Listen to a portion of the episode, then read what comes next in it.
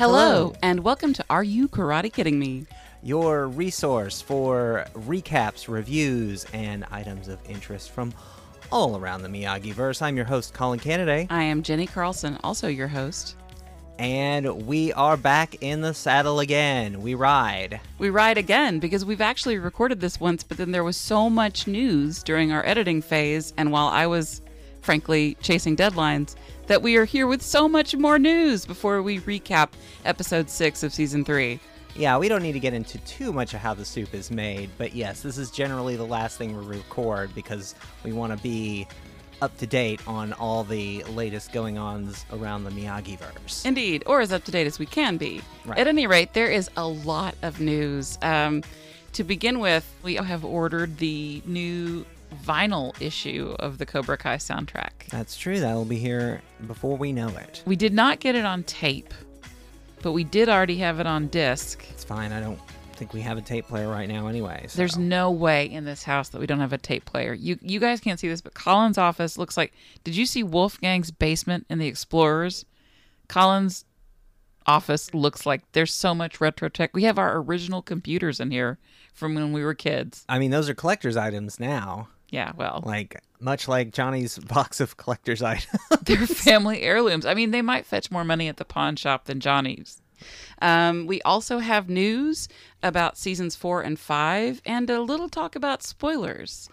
I mean, we're not going to spoil anything. That's not our purview. No, But but first, let's talk about what what news we have of the seasons. the big announcement since our last episode was probably that we now have a premiere date, which was December. Yeah, That was revealed in that. month. Yes, a premiere month. Yes, I mean, out of that month, there can only be four days that they could possibly premiere it. They're probably not going to premiere it on Christmas week, so that gives us three days in December that they could possibly premiere it. Gossip Blogs had the day as December seventeenth, and some other people have ban- like have we bandied that date back and forth because that's the closest Friday to tournament day. You know, from a streaming platform's perspective, like that's also the smart money because then you've got a captive audience at home for that holiday break. Indeed, So drop the whole season that week before. they can lock me up any day. Yes, exactly. Uh, yes, we'll be definitely binging and probably recording a rapid episode for that week. Yes, So we will be busy. We will be busy. We've also learned that season five is filming soon. This is something we all kind of suspected would happen. Season five's been officially confirmed. is yes. the thing. Well, yeah. See, I mean, my my feeling is that with with all the hints about Honeycrisp season, that was about that season five was coming. Uh, Mm-hmm. and now the checks have cashed from Sony and Netflix, and season five is forthcoming as they will be making it this fall. That's right. So yes, so it's official. Cobra Kai is renewed for season five, which I guess technically that means this show is renewed for another year. It is. Uh, because again, our goal is to recap all Miyagi verse. So as long as they keep making new Miyagi verse, we're on the hook. We're also on the hook for that musical, by the way. It's starting in St. Louis, so maybe we'll meet them in St. Louis or oh, that's true. in St. Louis. Yes. as they say. But there also briefly before we delve into this season three, episode six recap, I just wanted to talk about the uh, Sony shout outs because they had a Q&A with the showrunners um, and put it on Twitter and some of our pals submitted questions and there were video responses from the showrunners, etc. And uh, on the wall behind the showrunners there was a cork board or a couple of cork boards with some post-its, index cards and post-its leading to what appeared to be plot points. Mm. I'm wondering if you spent any time zooming in on those or not. Well, you know, I have a very laissez-faire uh, attitude towards spoilers and towards revealing stuff. If I find out something inadvertently, you know, whatever, but like I'm not looking to spoil myself. I mean, call it the skeptic in me, but I find it very convenient that they would have such a visible and conveniently placed corkboard behind them with all the plot points for the season just laid out so carefully that you could just zoom in on it and see what they're planning for season uh, five or beyond. I I admit I zoomed in for a couple of minutes and I read some plot points that may or may not, or your story beats that may or may not be real um, with these showrunners because they have such a tight relationship with the fandom or with the fandom as we see it in social media. It's entirely possible they're trolling us. It's also entirely possible they don't care or they forgot. Like, who knows? It, as far as I could read, and there are some breakdowns of this from our friends online, but as far as I could read, uh, there was, I haven't listened to those yet because I'm trying not to spoil myself, um, but too much. But I don't think that it noted whether it was season four or five that was up on the board. Um, so I don't know. My question is, like how do we care do how do we relate to that as a show and also what do we do when we look at spoilers and try to spoil it part of it is the fun of the banter with the showrunners i think that drives a lot of people to look not necessarily knowing what's next um, but i have a lot of faith in the show so i don't need that information like i and back in my star wars days i used to need or game of thrones i used to need that information because i didn't always feel like I could trust what was coming. But with this, I, I'm pretty pretty confident, so I'm not worried about. yeah, Yeah, I think that's a big part of it. I also think that as far as the purview of this show is like we primarily recap. So we're more concerned with what actually winds up on the screen than what potentially could happen, right? It's fun to speculate, but at the end of the day, the text that is is more important than the text that could be. Uh, you know, uh, forgiving, you know, provided they don't give us any sort of like, you know, Miyagi multiverse like so many other franchises are starting to Cobra Kai, starting to do. Yeah, exactly. Yeah, no, I think that's I think that's fair. And you know, as long as they have a sequence of, of Daniel teaching Johnny Miyagi Do, then I won't have a problem with it. exactly. Just making it clear. Mm-hmm. Mm-hmm. What about them Emmys? That's right. We got some Emmy noms. That's right. Big Emmy noms. The show we love has Uh-huh. been nominated for four Emmys this year.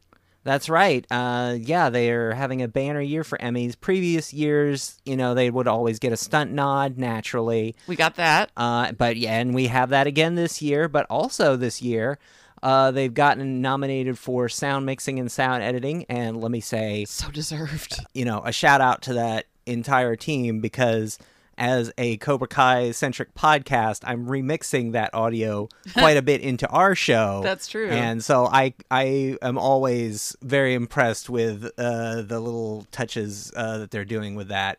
Uh, with the audio mixing and audio editing uh, when I have to re-edit it. Indeed. Indeed. Um, but the big news is uh, they've also gotten the uh, biggest category yet, which is Outstanding Comedy Series for 2021.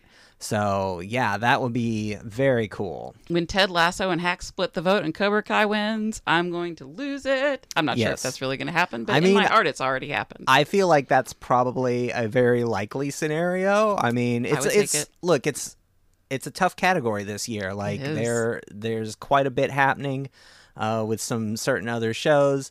Um, Our leads yeah. were robbed for Best Actor. That's fair, but then again, they've also been renewed, so they get another shot at the big ring next year as well. So Truth.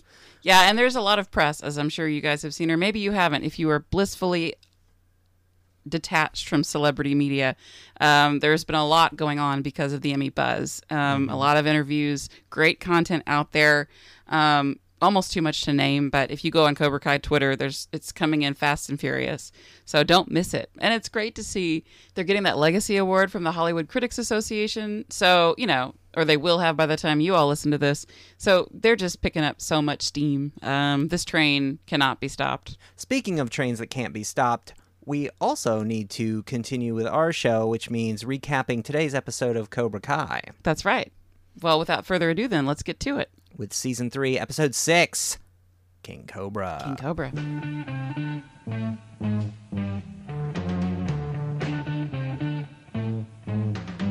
Much like last week, we open with a flashback to another character's backstory. We're in Vietnam 1968, the chyron informs us, and some of the background footage and helicopter footage feel taken right from Shutterstock. In fact, I'm going to call this Camp Shutterstock.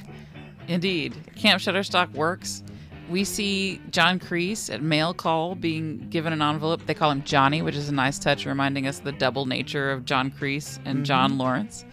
Yeah, once we get on the ground with these guys, like the way it's filmed, the color grading really does make it like they are they are really going for it with the whole Vietnam 60s 70s era film here.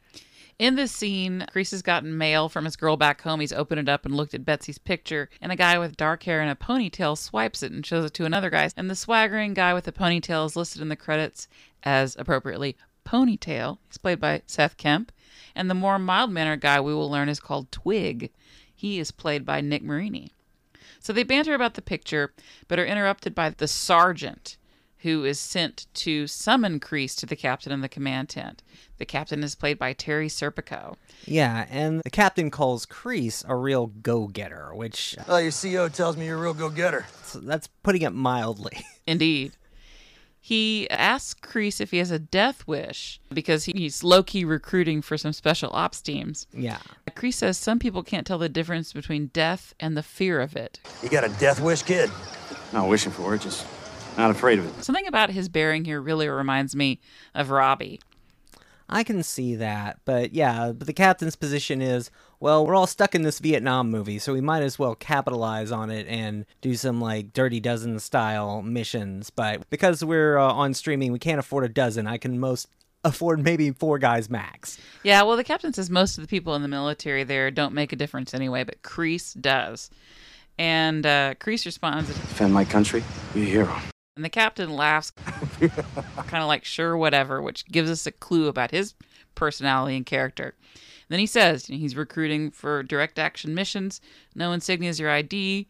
They're going to do guerrilla tactics, demolitions, hand to hand combat. And uh, the captain also says that he learned Tang Soo Do under Kim Sung Young during the Korean War. Which I believe is the same exact line that Terry Silver gives to Mr. Miyagi when they meet in Karate Kid 3. My name is Terry Silver. My master is Kim Sung Young of South Korea. My teacher sends his respects. When Kreese is quote unquote dead, Quote unquote. quote unquote. So this tracks historically in the, with the Korean War, in that right before the Korean War broke out, the original schools of Tang Soo Do were formed in Korea. This is a synthesis of native Korean martial arts like Subak and Taekyon and Kung Fu that the hmm. founder Hwang Kee learned when he was in China. So it's a more martial art, more aggressive fighting style. Yeah, naturally. Indeed. But the schools were formed right before, say, the captain from Cobra Kai would have been in Korea. And so it's very plausible that he could have picked it up there. I would love for Jon, Josh, or Hayden to get at us on Twitter and let us know if they're like I know a lot of shows have what's called the show Bible, quote unquote, which kind of gives you a rundown of all the characters and stuff. And it's like maybe that's not as necessary these days because we know all the characters from Karate Kid already. Maybe there's some stuff about the new characters. But what I would specifically like to know is if the Bible makes any reference as to what characters know with regards to their martial arts skill because daniel clearly knows how to fight with the bow staff. So specifically i'd like to know like do you have a show bible? And in it do you have kind of like a rundown of what skills all the characters specifically have? Because we know daniel demonstrated the thing with the bow staff at this valley fest in season two and then they called that back in season three in the previous episode but is like, does Hawk know how to use a sai? Or if you just want to ping us the PDF of your show Bible and we can just kind of peruse it at Just our own Dropbox that to us, please, Yeah. big three Yeah. showrunners of a majorly successful streaming series. Hey, look, it's no skin off their caboose. Like, yeah, why not? I should also add that Tang Soo Do, like obviously Billy Zabka can do it. It's a real school. Pat Johnson, the stunt coordinator for the original Karate Kid, does it. Uh, I think Chuck Norris does it. Also on the wiki. Well, what doesn't Chuck Norris do? When the boogeyman goes to sleep at night, he checks his closet for Chuck Norris. Indeed, but there's someone on the Wikipedia who may surprise you, namely John Ratzenberger, aka Cliff Clavin of Cheers. Verification needed, but indeed, he is also listed as a practitioner of Tang Soo Do. So, Guys, I think we know where this is all going. John Ratzenberger for Cobra Kai season five. Let's get on it. He's the real big bad. Ratzenberger for five. He's kind of the, the Billy Carter to Terry Silver's Jimmy Carter. Or the Roger Clinton. He's Terry Silver's long lost brother. Whoa. Yeah. I kind of love this. Yeah, after Cheers ended, Cliff Clavin stopped carrying mail and in fact just became Or he's Kreese's father. wow. That would be amazing to see as well. That's incredible. I mean, we're, we've already had Ed Asner, so Ratzenberger wouldn't be a stretch. Oh my god. Come on, get on this. Yeah. Make this happen. There there would be nothing funnier than watching John Ratzenberger kick ass. Or, or more terrifying. Especially if he's like talking to you with obscure facts as he's kicking your ass, as Cliff Clavin is wont to do. I want to give you a little demonstration of what might would have happened to that guy if I hadn't kept a lid on my anger. Ah! Ah! At any rate, the captain tells Kreese that if he makes it through, he'll get a beret and some scars. And Kreese says, What if you don't make it through? Well, then you'll show up on some MIA list in 30 years when they declassify all this shit. This also counts as the story of how Brando's unit went rogue in Apocalypse Now.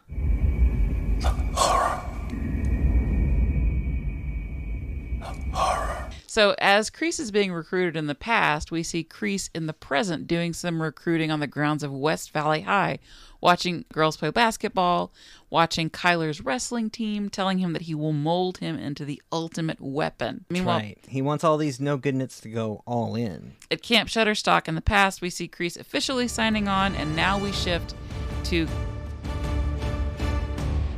Casa del Johnny, i.e., Reseda Flats, where Johnny is narrating a Facebook message he's received from Allie and laughing sentimentally. Hey, Johnny. It really has been a long time. She wants to know more about Johnny. It's crazy how things change. She asks, Who are you now?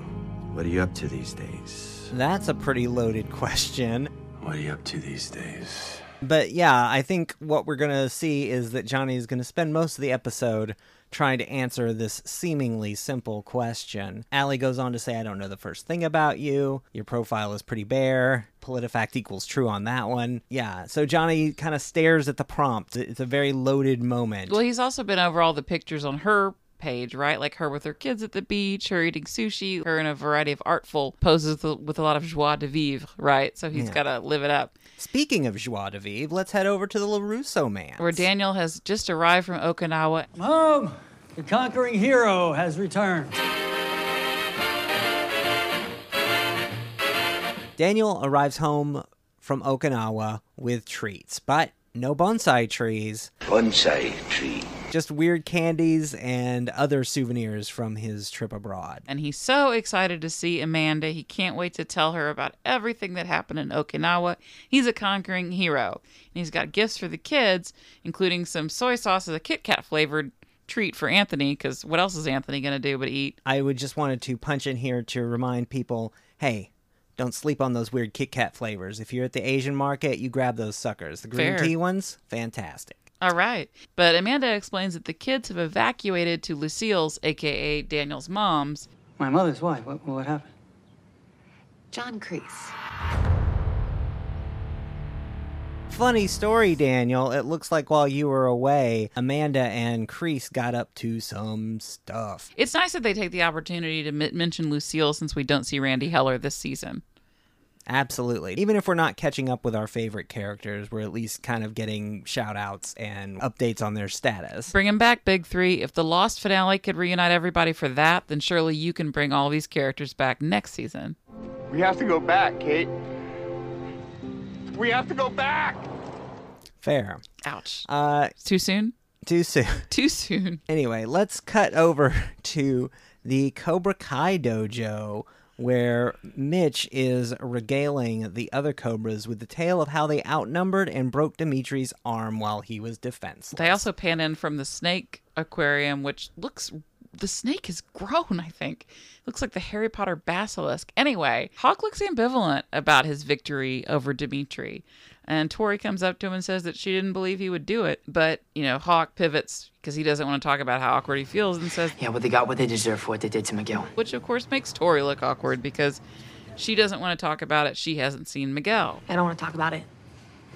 And it's at this moment that some new faces come in. It's Brooks and Kyler and about a handful of stunt performers who don't have lines, but they are here to turn it up. I'm gonna call you guys, uh, chode nose and taint breath. Hell, you just say? With Mitch falls on old patterns and tries to jump in, yeah. Mitch tries to banter with the new people, but Kyler makes it clear that he'll kick his ass. So Oh, uh, nothing. It's just a this thing we do around here sometimes. Hawk senses danger and goes over to Kreese to explain that he doesn't think these bullies are Cobra Kai material. But Kreese says these guys have natural ability. Which is exactly what's been missing in our dojo. Yeah, Kreese is like, I am the danger, but oh wait, that's another show. On the heels of this, he gathers everyone around and says that Cobra Kai membership is a privilege, not a gift. Everyone has to compete to belong, and only the strong survive. Cobra Kai to a T, right? Everything is about exploiting vulnerability. Mhm. Anytime Kreese sniffs out a vulnerability, he uses it as an opportunity to push people and scare people a little bit more. That's right. Speaking of vulnerability, uh, But Miguel can't stand Two, it, so Johnny like lets him drop from the three. harness. All right, better fall that time. He says uh, they'll take five. Let's take five. And Miguel makes conversation, mentions that Carmen's been talking about Johnny a lot lately. That's right. But from his vantage point on the floor, Miguel leans over and sees Johnny's laptop perched open and a massive message in the reply field. The length of a Russian novel. It is a Facebook message that Johnny's writing to Allie. If you freeze the frame and zoom in on the image, it's hilarious. Uh, and Jon Hurwitz tweeted about this. With a screen cap, we know that this message was written by Matea Green, who was a production assistant on the show and then a writing assistant, and now she's a staff writer on season four. Nice. And so, also shout out to number one internet sleuth Amy Anderson for helping us find that Hurwitz tweet. Yeah, this is where your HD streaming experience pays off. So you can punch in on things like that and just read a massive thing that somebody bothered to write. Shorter messages are way cooler. Like this just looks desperate. Because it's way too long to be normal. Miguel spies an opportunity to help Johnny not look like the unfrozen caveman lawyer. Ladies and gentlemen of the jury, your world frightens and confuses me. Even though Johnny has 35 years of stuff to send, Miguel says brevity is the soul of wit. Sending her this would be like if you liked all her photos. Because All right, I got amped up, okay? Look, she put a smiley face in the message. She's even got little red cheeks. That means she's getting hot. Whatever you do, don't like all of anyone's photos. so he did that after all, huh? Yeah. Johnny admits that he got amped up to reply because she sent a smiley face, and he wants to know if that means that Allie's feeling hot. Miguel says, maybe later I will go over with you what the peach emoji means, but not right now. Sometimes a smiley face is just a smiley face. Miguel suggests a complete profile makeover. And then you'll be sending your message from a position of strength. I like that Miguel is turning Johnny's teaching back on Johnny. So he can show no mercy on social media. So Miguel asked Johnny if he's got any pictures that they can post because his profile is pretty bare. But we'll come back to that in a second because we got to jump back over to LaRusso Mance, where Amanda is giving Daniel the info dump on everything that happened in the last two episodes while he was in Okinawa. Yeah, Amanda calls Kreese a Cape Fear level karate psycho, and you can see that Daniel feels validated. Counselor? Counselor? Mad that the that the students broke Demetri's arm, and Amanda has also had it up to here. So she says that if they're gonna do it, they're gonna do it the real way. Go to the police because, of course, you know Daniel wants to do it all himself, which is what got us into this mess in the first place. Yep, once again, Amanda's here with the trademark realness, and uh, let's see how well a real solution works in the Karate Kid world of the Valley. Meanwhile, over at the Cobra Kai dojo, Kyler and Brooks reacquaint themselves with Hawk. Oh. You know, I realized it's the kid with the lip. Yeah, I thought it moved. and call out the fact that his funky new hair distracts from the scar above his lip. So Hawk is kind of reverting to his younger, shyer self, but he's ready to fight when Kreese says, "Let the games begin." Yeah, he immediately pairs Kyler and Mitch, and Mitch gets in a kick, and Kyler threatens him, but then Mitch tries to kick and punch, but Kyler knocks him flat on his peach emoji. Wow. It becomes an MMA tourney when Kyler flips Mitch to the ground and puts him in a headlock, and Mitch taps out. But Kreese looks knowingly at Hawk and then tells Kyler to finish Mitch. So, of course, Kyler knocks Mitch out, no scruples there. Mitch is both knocked out and kicked out of the dojo. Mitch taps out and Kyler wins the match. That's when Kreese says to quote unquote Finish him. and uh, it's one knockout punch. And Mitch is gone. In more ways than one. Well, that's the thing. When Mitch does manage to get back up and start crawling back to his spot, Kreese is like, Well, where are you going? And it's at this point we learn that this isn't tournament. This is for real. You know, it's funny because Brooks is carrying it on, whooping it up one last time, and he reminds me so much of the the jerk sidekick in the young Indiana Jones part of the Last Crusade when mm-hmm. there's that guy who just won't stop screaming like with excitement. That is Brooks. Got some. I got some, Dory. I got some. This is my second Indiana Jones reference in two episodes. So when Kreese kicked Mitch out, Hawk tries to speak up, and this is a, a typical Cobra Kai moment where Hawk is completely deadpan, but he the dialogue runs, Sensei, ass face has been loyal to the dojo. Because of course that's Mitch's Cobra Kai name. And Kreese replies again, only the strong will survive. So like a bad boss, right? Kreese makes everyone fight for their jobs. Like the worst boss in the world. We're all best friends. We I love everybody here. But sometimes your best friends start coming into work late, and that is when it's nice to let them know that you could beat them up. But we will have to put a pin in this because it's time to hop in our time machine and go back to Camp Shutterstock, where the captain is taking Kreese through the paces of the No Mercy lifestyle. While they scrap, he tells Kreese that if he loses concentration on the battlefield, he's dead meat. Like Dutch says, dead meat. Mm-hmm. Anyway, Twig and Ponytail are looking on from the side while Kreese and the captain are fighting. The captain is telling Kreese that, you know, Your enemy wants you dead, so you have two choices kill or be killed. No hesitation, no second thoughts, and no mercy. and drilling it into these three. You can leave all that peace and love crap for the college sissies back home. Well, I mean, Kreese volunteered, so he's the least piece of love guy in the room right now. The captain stops to go collect a letter in a red envelope, which is ominous. He opens the letter and looks over at Kreese as Kreese is talking to his two friends, but he tells the guy who brought the letter not to tell Kreese because it could make him lose focus, Mhm. could get him killed. Meanwhile, off to the side, Kreese is now looking at Betsy's picture, telling her, The home send office.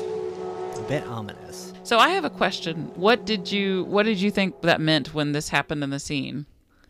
Well, I mean, I feel like it's pretty obvious. Like, we've got Red Letter, we've got Don't Tell Kreese, and then we've got a picture of Dollface, and I'm like, uh oh. I did wonder for a minute if maybe she was pregnant because that could would make Kreese not want to die. But we know that she's pretty much the only thing in the world that he cares about. So if the captain got news that could put Kreese off his game, it probably doesn't bode well for her.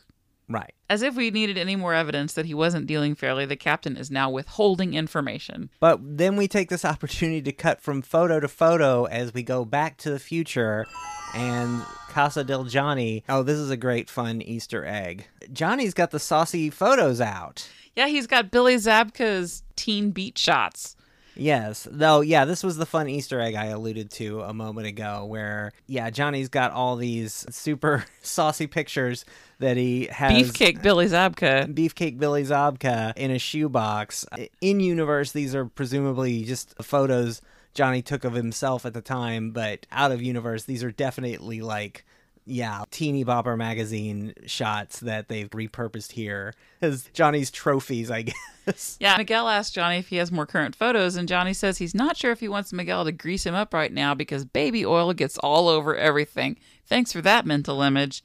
But instead, Johnny gets the idea that they'll play Allie's algorithm with photos of stuff she already likes. Ah, see, so you get them started young working the algorithm, you know. This is how you do it. I don't think Johnny deserves that much credit because he has no idea what an algorithm is. No, no, no, I'm giving Miguel the credit. Miguel knows what's up. That's true, you're right. And now, whether he likes it or not, Miguel is coming along to take pictures of Johnny in novel new positions. Indeed, but we'll have to come back to that in a moment because now we are at Valley PD with Amanda and Daniel and our new friend Officer Cody, Played by James Logan. played by James Logan, telling her, uh, well, Amanda shows up to file a restraining order against Kreese only to learn that John Kreese has beat her to the punch.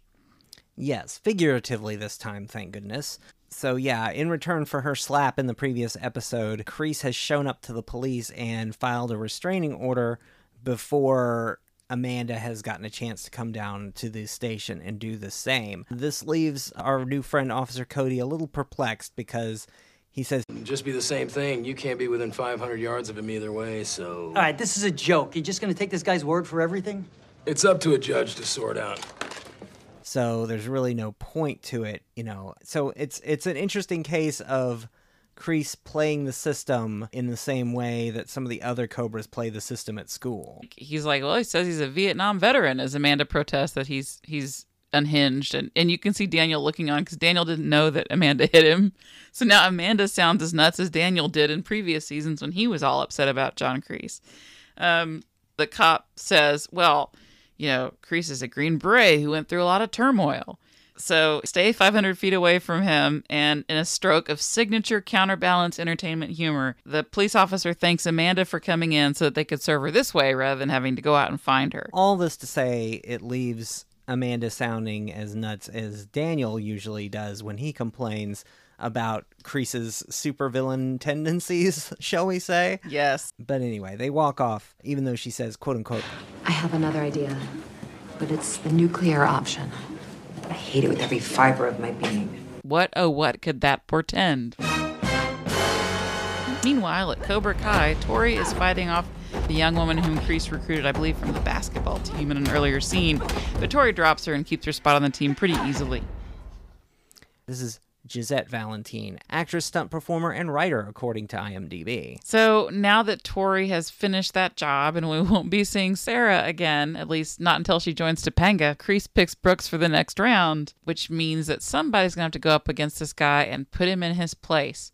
Who's that somebody going to be, Colin? Well, there's only one person who could step up, and that is Hawk. Yeah, Hawk knows he has to establish his dominance early and get this over with, and Hawk declares, He's mine. Heads up to Brooks. We see now that Hawk has a Grim Reaper tattooed on the spot where his moon tattoo used to be when he takes off the, the top of his gi. Oh, yeah. Yeah. So he's going to go up against Brooks, who looks doubtful about the whole endeavor. Hawk is ready to unleash all his pent up rage on Brooks, and Kreese sees the writing on the wall and tells the ref to put the flags away so that Hawk can go full fight club on him. Where'd you go, Psycho Boy? I felt like destroying something beautiful. And he really does. He's just like flinging Brooks around, punching him in the face, you know, elbows to the face, all kinds of stuff. Brooks tries to use the force of his body against Hawk, but Hawk's got defensive chops as well as offensive ones. Brooks is asking for mercy, begging Hawk to stop. Please, stop. But Hawk does not care. He Puts draws him- blood early and often. yeah, he puts him down on the ground, and when Kreese says to finish him, we flash back on Eli trying to cover his scar in the cafeteria, and then back to Hawk, who's just pummeling Brooks as Kreese looks on, basically shivering in pleasure. So when Hawk stands up with his knuckles covered in blood and spits on Brooks, we see number one, Tori looks taken aback by it. Kyler looks like all of his previous excitement is now checked because Brooks is on the floor, kind of groaning weakly, and Kreese declares that All right, class. I think we can call it a day. Somebody pick him up. Yeah. Yeah.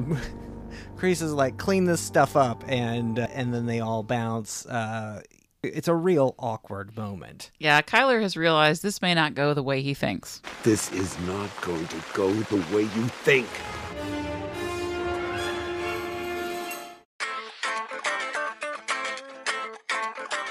Cut to uh, across town where Johnny and Miguel are now engaged in a montage.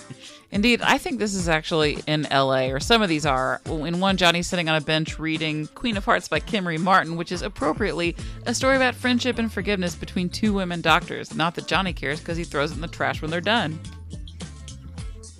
And then Johnny and Miguel hit the art scene, taking pictures in a gallery where, of course, Johnny gets in trouble for touching the art, and uh, also in front of one of Colette Miller's Angel Wing murals, which originated in LA, but you know, now they're all over the place. Then they go to Kitada Sushi, which is also an LA spot. And while they're there, Johnny scoffs at the dragon roll. This is the point where Johnny almost becomes an unreasonably unsympathetic character for me because it's like, who's going to turn down that delicious dragon roll? That thing looks amazing. I do understand his skewering the dragon roll through with one chopstick. When you get these overstuffed, like American style rolls, like handling them with with more than one bite with chopsticks starts to become an issue for I'm, sure. I'm sure that Johnny ate shish kebabs at the country club in the 80s. Oh, for sure. No Oh, yeah. sushi though, clearly. No, no. Johnny cannot believe that, quote unquote, Ew, people actually eat that crap? As soon as Miguel's taken the picture, Johnny spits out the piece of sushi and says he's going to wash his mouth out, generously offering Miguel the raw fish that he just regurgitated. Johnny is one of those rare people who, in the Venn diagram of Asian food fans and martial arts enthusiasts, he's like not, he's like on a completely different page. like he's not even on the diagram. He's on a chalkboard like two rooms over. or papyrus. The comedy of Billy Zabka posing as Johnny trying to be normal in the world is pretty hilarious. You can tell that they're having real fun with this whole montage. Anyway, Johnny bails to go rinse his mouth out just long enough for Tori to come around the corner. She assumed that Miguel had come to see her, but he didn't know she worked there. She explains that she's now working two jobs, this and the roller rink, because her mom's not doing well. this leads to a real awkward moment as Tori admits that I, I know that I should come to see you. I just didn't know how to help. and Miguel snaps back. So you did nothing. Well, Tori says that what they're doing is getting Miyagi Do back for what happened, but this bothers Miguel too because he says he never cared about Miyagi Do or Kreese. PolitiFact equals true on that one. You know, Tori says she doesn't believe it. She says, Or are you just going out with me to get Sam's attention? I saw you with her. I didn't have a choice. But to attack, I guess? Miguel says, yes, she did. You always have a choice. And this is really the key thrust of this season, and really all of Cobra Kai is no matter your background, you are given options, and your choices matter. They make you who you are. Yeah. And Tori's option, as it always seems to do, is that when she's attacked, she kind of doubles down on her own defensiveness and she finally says, I don't give a shit. Because all that matters is who wins in the end. Yeah, because she's gotten all paranoid and is accusing Miguel of having only gone out with her to make Sam jealous. And, you know, it's so grim because we saw her be vulnerable. And again, she didn't know what to do with it. So she became angrier and angrier. And then she just said something she couldn't take back. And she walks off, leaving Miguel look extremely upset. Meanwhile, at the LaRusso manse, the nuclear option is at hand. Oh, it's uh, Daniel's mother's famous chicken cacciatore. Armand Zarkarian has been invited back to the show to talk business over Lucille's chicken cacciatore. You should try dipping your bread in the. The plan is to get Armand to agree to evict Kreese. So they're and- pouring on the charm, including letting him dip his already bitten off bread into the communal plate. Yes, I mean, consider it a charm offensive with chicken cacciatore in the place of napalm. wow. But Zarkarian doesn't want to do business with them because he doesn't trust car salesmen. But of course, he's doing business with Amanda now. And then, just like Kreese called Amanda darling in the last episode, Zarkarian says, You have a proposal for me, darling? Amanda holds back her bile just long enough to ask Zarkarian to evict a tenant, and the AKA tenant, Snake Karate. aka Snake Karate, aka Kreese, doing business as DBA Johnny Lawrence Cobra Kai.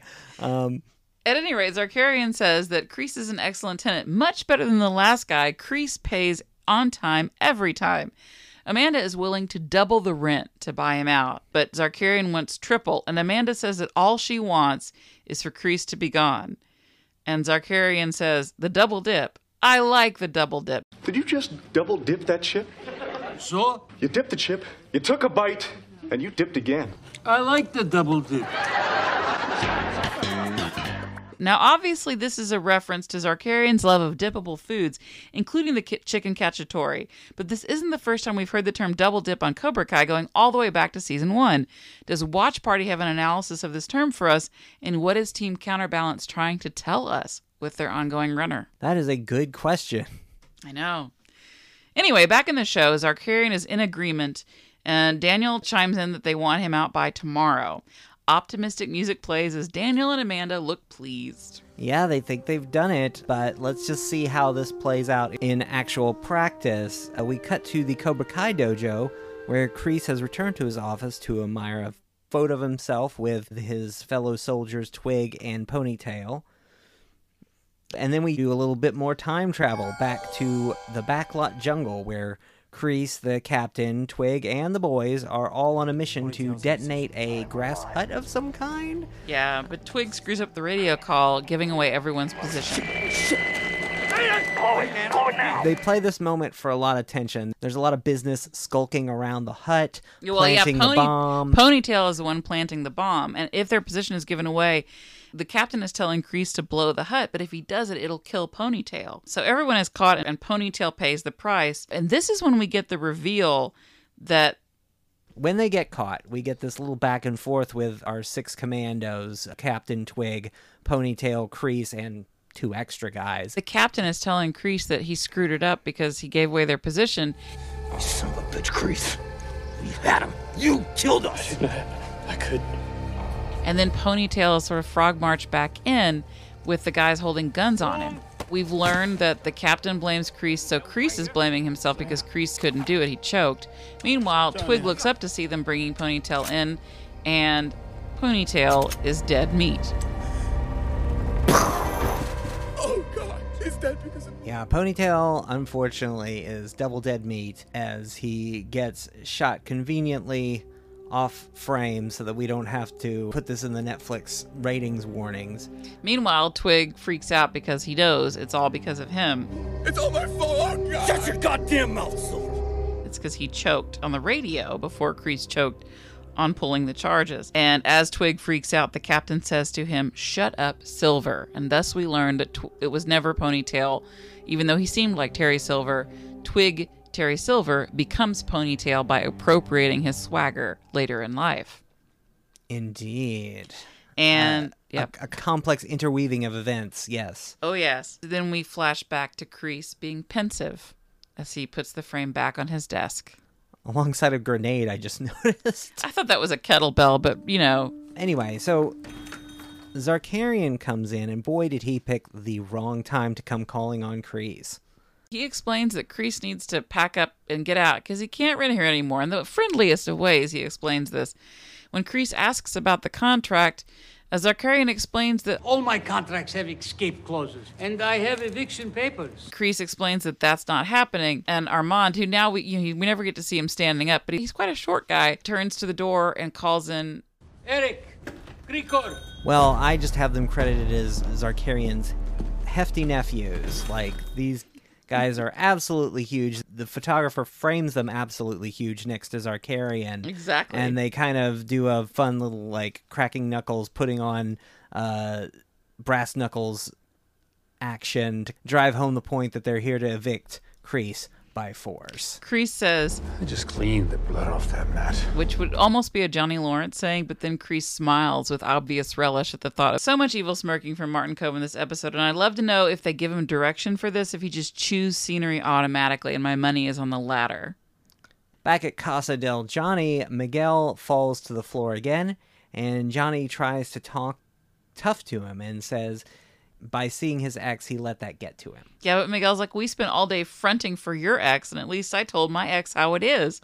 So Miguel is upset at Johnny's hypocrisy over spending the whole day doing stuff for Allie when he stuck to his own principles when dealing with Tori. Miguel is so angry and so enraged at Johnny because Johnny's running away from being a sensei, really, right? And that's Mhm. what Miguel's really bothered is that they're pretending like Johnny is someone else when really he's a sensei, and if he can't see that, he's blind. Uh, and Miguel's so busy telling Johnny off that he doesn't notice that he's now standing up. That's right. Miguel is so pissed that it causes him to forget that he's even standing upright without the aid of this elaborate harness rig. And uh, Miguel is understandably thrilled. Having said that, there's a fantastical component to this whole deal with Johnny curing Miguel through the power of rock and intense emotional authenticity. Well, it's this interesting trope where it's like, oh, we're going to get Miguel so emotional that he's going to for like I guess they're implying that there's a psychosomatic component to this without actually saying it. It's very mind over matter. Which, again, in the Karate Kid universe actually kind of makes sense because there's a lot of stuff that does happen in the actual Karate Kid movies that's very mind over matter. Like, how is Daniel even standing during most of that, you know, final fight in Karate Kid 1, right? If Mr. Miyagi could heal Daniel with just a quick, like, chiropractic pop, you know, there's a lot of mystery that by doing it this way and having having this magical chemistry be the thing that heals Miguel, they're actually removing some of the Orientalism from Mr. Miyagi's special skills with Daniel, right? So in a way that's good, but on the other hand, it's just, it's it's sometimes patently ridiculous. Oh yeah, no, this scene is there for these guys to sell and sell it they do. Yeah, and I mean it's a little nicer for me than the scene in the previous episode when they're at the rock concert even though we all needed that rock concert, right? But this feels a little more like how it would be for Miguel to become mobile again. Well, the rock concert twist tells us it's possible, and then that exists to kind of help sell this moment when it happens. Yeah, and Miguel thanks Johnny, and Johnny thanks Miguel because, you know, Johnny has brought Miguel to the point where he will walk again, but Miguel has brought Johnny to the point where he will be a sensei again. Oh, that gives me goosebumps to contemplate that. Well, we will get to that in the analysis section. Right now, let's join Johnny on his brand new uh, revamped Facebook. Well, Johnny's reviewing all the pictures that he took with Miguel, and we can see from his face that he's not happy about it. Uh, he's going to delete these posts because he looks ridiculous, and he knows it. I look ridiculous. We hear him narrating a new response to Allie while he clicks through all the pictures from being a sensei and helping Miguel with his physical therapy. It's quite something. In conclusion, he says, That's who I am. I'm a sensei. Finally, acceptance. Except now his message is too long yet again, and so after having given a whole summary of his raison d'etre, ah, too long. He erases it in favor of the pithy, more Johnny like, not much, you? Well, at least he didn't throw an eggplant emoji in there. I wonder if Homer Simpson ever had such a moment of authenticity and then just went for the donuts instead. Oh, I guarantee you he did. In fact, I'm going to drop a clip of that in right here. I'd sell my soul for a donut. And Johnny's very satisfied with his response to Allie. Meanwhile, at one of the locations of LaRusso Auto Group, we have Louie and Anoush back with their double act, selling cars on the floor.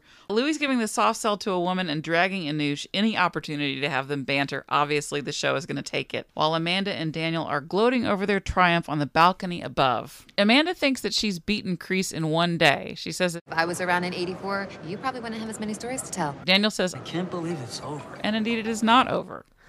Daniel gets oh, interrupted by a phone call. At first, it's Armand in the office looking pretty worse for wear. Yeah, he's looking roughed up. His shirt's open, his hair's standing up, and then Kreese grabs the phone away. Hello, Danny boy.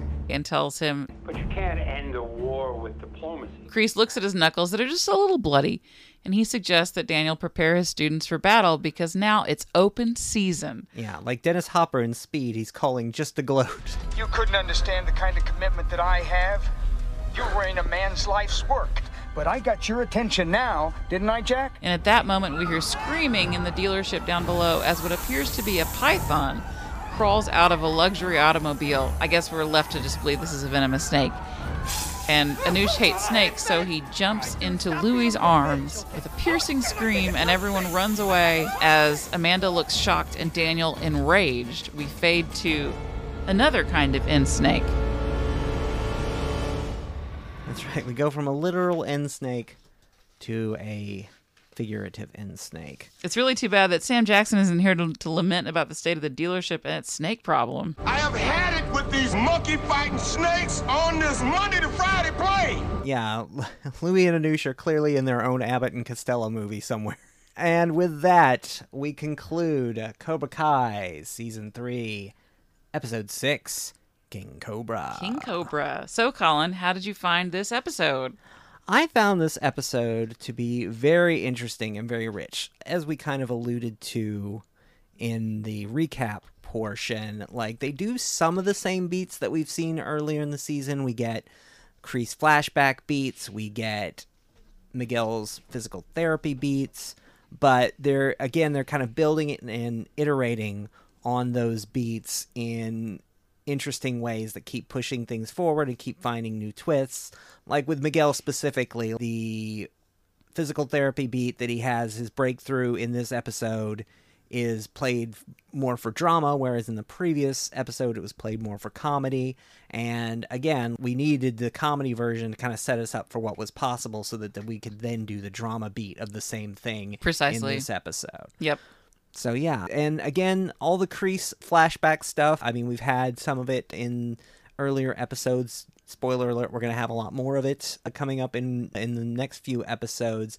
But like, I think they do serve their purpose. I think there was a lot of talk both on our show and just in the general discourse when the season dropped of like Netflix, pay us some extra cash and just give us the whole Kreese and Twig and Silver in Vietnam movie. It doesn't have to necessarily even have to anything to do with what's currently going on in Cobra Kai. Like just kind of a fun bonus or like a, a dramatic bonus, I guess, because Vietnam. I can't think of that many Vietnam mo- movies that were that fun, except for maybe Good Morning Vietnam. But okay, so this episode was directed by Steven Tsuchida. Hopefully, I pronounced that correctly. And it looks like it was written by Josh Heald and Jon Hurwitz primarily. This this gets right to a thing that I was thinking while I was watching this episode, which is, you know, what does it mean or do, if anything, that there's more possibility and more buzz surrounding surrounding the idea of a Cobra Kai prequel than there is surrounding a Miyagi Do prequel. I mean, we know that back in the day when they were making the Karate Kid trilogy, Robert Mark Kamen almost wanted to fully Back to the Future, or or was that Avildsen, or maybe them together? Like they had talked about doing oh yeah, this flashbacks. was one of the pitches for one of the Karate Kid movies that would have been two or three, which is the idea that we just go back in time and have Miyagi tell us the story of like the earliest days of Miyagi Do. Well, like some Shinpo which, Sensei and the, the Shinpo boat. Sensei and the boat and all that stuff. Some of the stuff gets lip service in this series actually, but yeah, like I would love that movie too. In fact, that would be probably a better movie than the uh, Kreese in Vietnam movie. The Kreese in Vietnam movie at the end of the day would be dismal, and also we know how it ends, right? Yep. But the Miyagi Shimpo Sensei movie could be like a fun 70s kung fu slash martial arts movie version of Netflix what was going on. Netflix is cultivating so much friggin' anime right now. Give us the anime Ooh, that would work Miyagi. Do's origins. Give it to us. Yes, that that would wash the taste of the 80s Karate Kid cartoon right out of my mouth. Hey, now there are some decent Easter eggs that, that come out of that, but no, I mean we deserve that kind of treatment, right? And that is Yeah. something that I think everybody can get behind. And plus, Yeah. it erases the the problem. Doesn't erase. We'll never be able to do it quite the same as we could if Pat Morita were alive. But with the Netflix budget and the attention for that, the Miyagi Do prequel would be absolutely phenomenal. Look, get at us. We'll pitch it. But here's the question I have that uh, when I said that about we can get a Cobra Kai prequel, there's buzz surrounding that more than a Miyagi Do prequel. You know, these guys were the villains That's in true. in the original trilogy and in the OT. And we saw that that Johnny and the and the OG Cobra students were were kids at heart who except for Dutch who's a true sociopath and now in this federal pen. Everyone else has a good heart to some extent uh, and they're there for each other. You know, but now what is happening is we're humanizing the villains. I mean, like Nawel on on Twitter had this this whole conversation about can Kreese be redeemed, which is I think a question back and forth, and a lot of us say no. Mhm. But like, do we have to see everyone's redemption story? Do we have to humanize everyone? Does everyone get to be a, a relatable villain like Walter White is at different points in Breaking Bad, or can they just be a villain, or can they just never choose to be nice? And you know do we do we should we spend as much time on the bad choices as we spend on the good choices Well, I think that's a great question. And I think that even comparing what's going on today to what was going on in Breaking Bad isn't necessarily even fair anymore because it's like we're I mean, we're not com- like I don't know what you would call the current environment of streaming, but we're definitely no longer in what was quote unquote the golden age of television, where it was Mad Men, Breaking Bad, like all these prestige cable shows that were kind of dominating for a little while. Those shows were not concerned with whether you liked the antagonist or not at the end of the day. I don't think that you can make the argument that Walter White wound up being a likable character or even an anti hero. I think now in whatever you want to call the current streaming era, the the stream age, the industrial stream illusion, whatever you want to call it. Like I think what we're seeing now is the meta narrative has taken over and we're recontextualizing everything. And like people do love an anti-hero. They love uh, a good guy turning bad. They love a Loki, for instance, where it's like this guy was clearly the villain in the first couple Avengers movies, but now we want to do a cute Disney Plus show about him, so we're gonna kind of Or you mean a bad guy turning good? a bad guy turning good. That's kind of the extreme other end of the spectrum, right? Like I don't ever think we're gonna see that turn for Kreese. Kreese is never gonna turn good in the course of this show, certainly not. But I do think that there is an interest in providing additional context and maybe not necessarily lionizing Kreese, but you're certainly getting close. It's interesting. I think that he is being lionized. Well, one of the reasons is it's hard to separate Kreese from Martin Kove, who's so good at being Kreese and who relishes his position in the Miyagi verse fandom, right? Who is an enthusiastic ambassador for the franchise and who's hilarious and, and just great to watch and must have a killer agent because of the billing he gets and everything, right? But that to the side, Mm-hmm. you know, he is an eminently watchable and enjoyable figure who also happens to look exactly like my late grandfather. Putting that to the side, also, you want to know more about why this guy was so bad because it's so out there. But, you know, the more we see him be humanized, the more the show in order to remain the Karate Kid and to keep Miyagi like the Miyagi verse. That's why we first called it the Miyagi verse and created this concept because Miyagi and his kindness are the ontological principle, the b- basis of existence in this universe. Mhm. The kindness, the the choice to be good. So the more it humanizes Kreese, the more the show's burden of proof that the choice you make is what defines you. And I think that the the showrunners and the writers may be tempted, even if Kreese isn't redeemed alive, to have Kreese go out with a final redemptive act, kind of Kylo Ren style, which we all knew was going to happen, or like Darth Vader, where there's a big boom at the end that takes Kreese with him, either figuratively or literally. But he mm-hmm. saves Johnny in that moment. I don't want to see that because I think, it, the, and I said this on Twitter, the braver choice the braver storytelling choice would to have Kreese not be redeemed and to have Kreese go out on those terms. You know, Terry Silver is going to be a whole nother kettle of fish that we get to discuss next season. Yeah. I mean, I don't feel like there's too much to Terry Silver's origin story.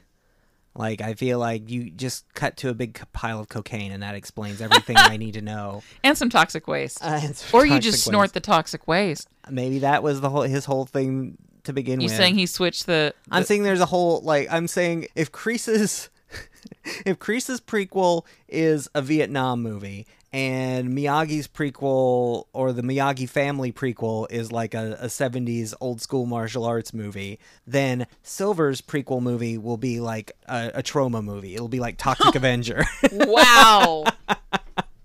wow. wow. yeah. That's I'm deeply impressed. If, if you told that. me Terry Silver graduated the class of Nukem High, I would not be surprised. incredible. I mean, the thing is that Terry Silver is the next Hawk, right? We saw him being the kind of the the, uh, the twiggy guy. Off no offense to actual Twiggy, the Twiggy guy off to the to, to the side who was that now that is interesting. Yeah. The- there is a definite parallel that they're drawing between Hawk and Terry Silver, and with Hawk's character turns this season, it'll be very interesting to see if we see that parallel continue into uh, season four. Hawk's cruelty has been of a hurt kid, right? Right. But Terry Silver's cruelty was a, a already very powerful adult man choosing to do harmful things to kids. For sure. So, you know, despite the fact that the show may be equating their emotional origins, we are yet to see Hawk's choices. And, you know, right now, at this point in season three, midway through, Hawk has made some cruddy choices. Like he's hurt Demetri, but he's ambivalent about that.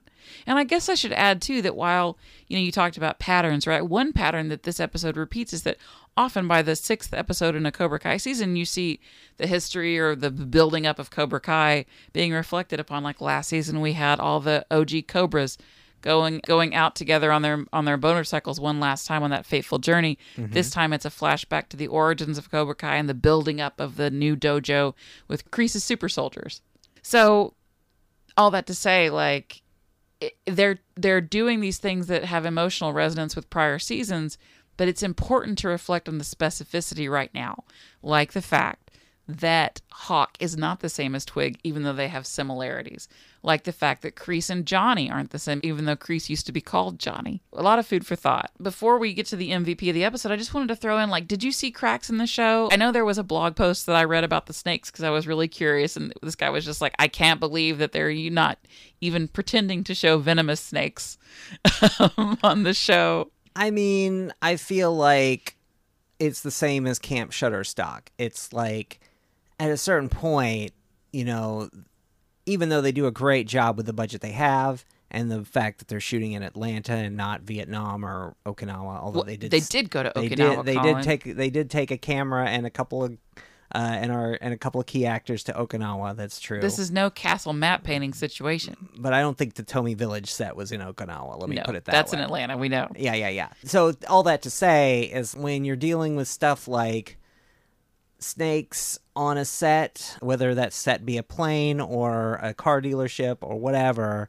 there's a lot of math that has to get done. And that math is can I afford a good animal handler? Can I get that animal handler to source me a actual poisonous snake?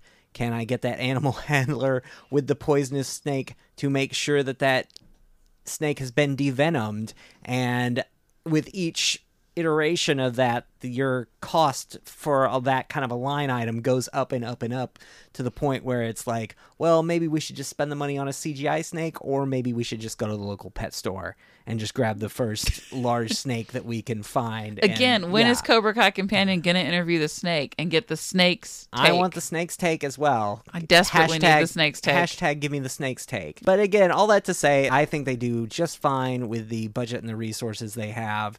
You know, in universe, I don't think Kreese was concerned with putting a poisonous snake in LaRusso Auto. I think any reasonably large sized snake was going to work for his purposes of just scaring a bunch of stiffs into vacating the premises, you know, and kind of sending a message to Daniel. Like that's all he needed to do. The fact that he even got a snake in there undetected He's with special ops, Colin. Of Well- course, he got a snake in there undetected. well, that's what I'm saying. Like, the, you shouldn't be look, thinking about the kind of snake and whether that makes logical sense within the universe. You should be thinking about how Kreese got in that dealership without anybody noticing when Robbie had so much trouble doing it in season one.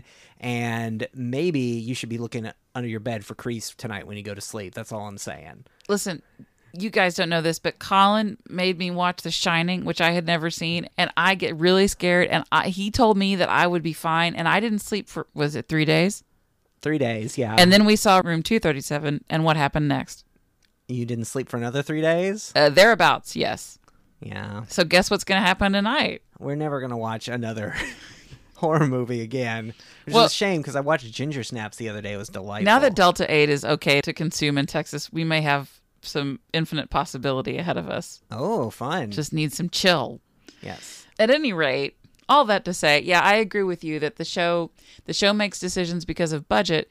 I'm not as bothered by the snake, and although I still wish Johnny wouldn't call Miguel's legs pussies, I'm not bothered by the fact that the physical therapy seems rushed because of the way they sell it, because of the show's commitment to storytelling. Um, and, again, not to hand wave away everything, but I, but again, with regard to the physical therapy stuff and how that's paced, it's like at a certain point you just have to remember that while the valley does feel like a real place because they do a great job of giving you a good sense of place and the actors are all really good actors and they're committed and you believe the things that they're performing at the end of the day, the Karate Kid universe is a bit of a fantasy world. What? It's, it's not completely fan. It's it's Colin, it's, not a fantasy world. It's California. They've got guys in chicken suits, but it, they've got kids who drive before they're legal to drive. I mean, this is as I hate- California. it's Yeah. not California. It's fantasy. It's like Pretty Woman. You're right. California is definitely not in our world. It's It is- Hollywood. It is, it is not reality. It is reality adjacent. That's right. Uh, so I guess also Reseda by proximity is also reality adjacent. Yes, indeed. Now, as we wind down, I just wanted to hear your nomination for MVP of this episode. MVP. Now, this is a good question because there are a lot of good nominees here. Like, you know, Ponytail. Obviously, we're not going to see Ponytail again, so maybe We I hardly knew ye. Ponytail, we hardly knew ye. What's his story? Did he love cocaine as much as Silver? We'll never know, right? We didn't even get a Demetri scene in this episode, so can't give it to Demetri. Nor, I mean, the kids are at Lucille's, so we didn't get to see Sam either. Hmm. You know what? Actually, I was this close to giving it to Jacob Bertrand again, but he got my nomination last time, so I'll hold off until later in the season. But I'm going to give my MVP to Amanda. And That's this- who I have written down. Oh, nice. Yes. So yeah, so Amanda gets my MVP, and here's why. My reason is that Amanda, at least, unlike a lot of shows, Amanda at least tries the real world solutions to the problems at hand, just so that we can even even if it is just so that the writers' room can demonstrate, hey, real world solutions don't work in these scenarios that we've set up. At least she's trying. At least she's carrying the trademark Amanda realness to its logical conclusion. And then when she gets to the end, she's like, oh well, I guess we got to start using Karate Kid solutions because the regular stuff's not working, gang. You know, I think that that she's the Miyagi Do adult with the most arc in this episode, and obviously, just putting an arc for a character in a plot, in a screenplay or a teleplay, doesn't automatically mean that they're going to be the MVP. Because everybody in Cobra Kai has arcs, but because Amanda is so often the voice of reason, she doesn't get to grow as a character in the ways that we would want for someone as brilliant as Courtney Henggeler. There's just not time. And we get to see her kind of repping the real world over and over again. But in order for the show to really build steam, it was time for her to fully enter the karate world and and team up with Daniel in, in this way that is not just on the side or cheerleading, but supporting from within. We saw her take Sam's side and come to empathize and sympathize with her situation, and now it's happening with Daniel. And it's just delightful also to see Courtney Henggeler play the reveal that she now has a restraining order taken out against her. That's great. So I would say that that she is my MVP as well, just because it's great to see her get to act from a variety of different perspectives, and for her to get to be the slightly unhinged one for a change. Agree. So with that, we will wrap it up for King Cobra. Feel free to hit us up if you've got answers to the questions we posed this season. We would love to hear your thoughts. Yes, hit us up on uh, Twitter at Karate Kid Pod, and we're always posting our stuff on there. We just got an update to our cover art by a good friend of mine, Joe Kniff. So that It's is- quite lovely. Yeah, yeah. We, he did a nice job of kind of freshening up our logo. Johnny's profile is not the only profile that got a touch up this week. We got ours done as well. Rate, review, subscribe on Apple Podcasts or your podcatcher of choice. I understand that by rating and reviewing on Apple Podcasts, it does increase our algorithm. Again, We'll have to ask Miguel about that. yeah, we'll have to ask Miguel about that. But I understand it's a good thing if you do that. So please do that. Rate us five stars, and then yeah, tell us whether you're Team Cobra Kai or Team Miyagi Do. What about Team Reality? But with that, we will see you next week when the episode will be Cobra Kai Season 3, Episode 7 Obstáculos. Obstáculos. Until then, I've been Colin Kennedy. I've been Jenny Carlson. And we'll see you around the Miyagi-verse. See you around the Miyagi-verse, y'all.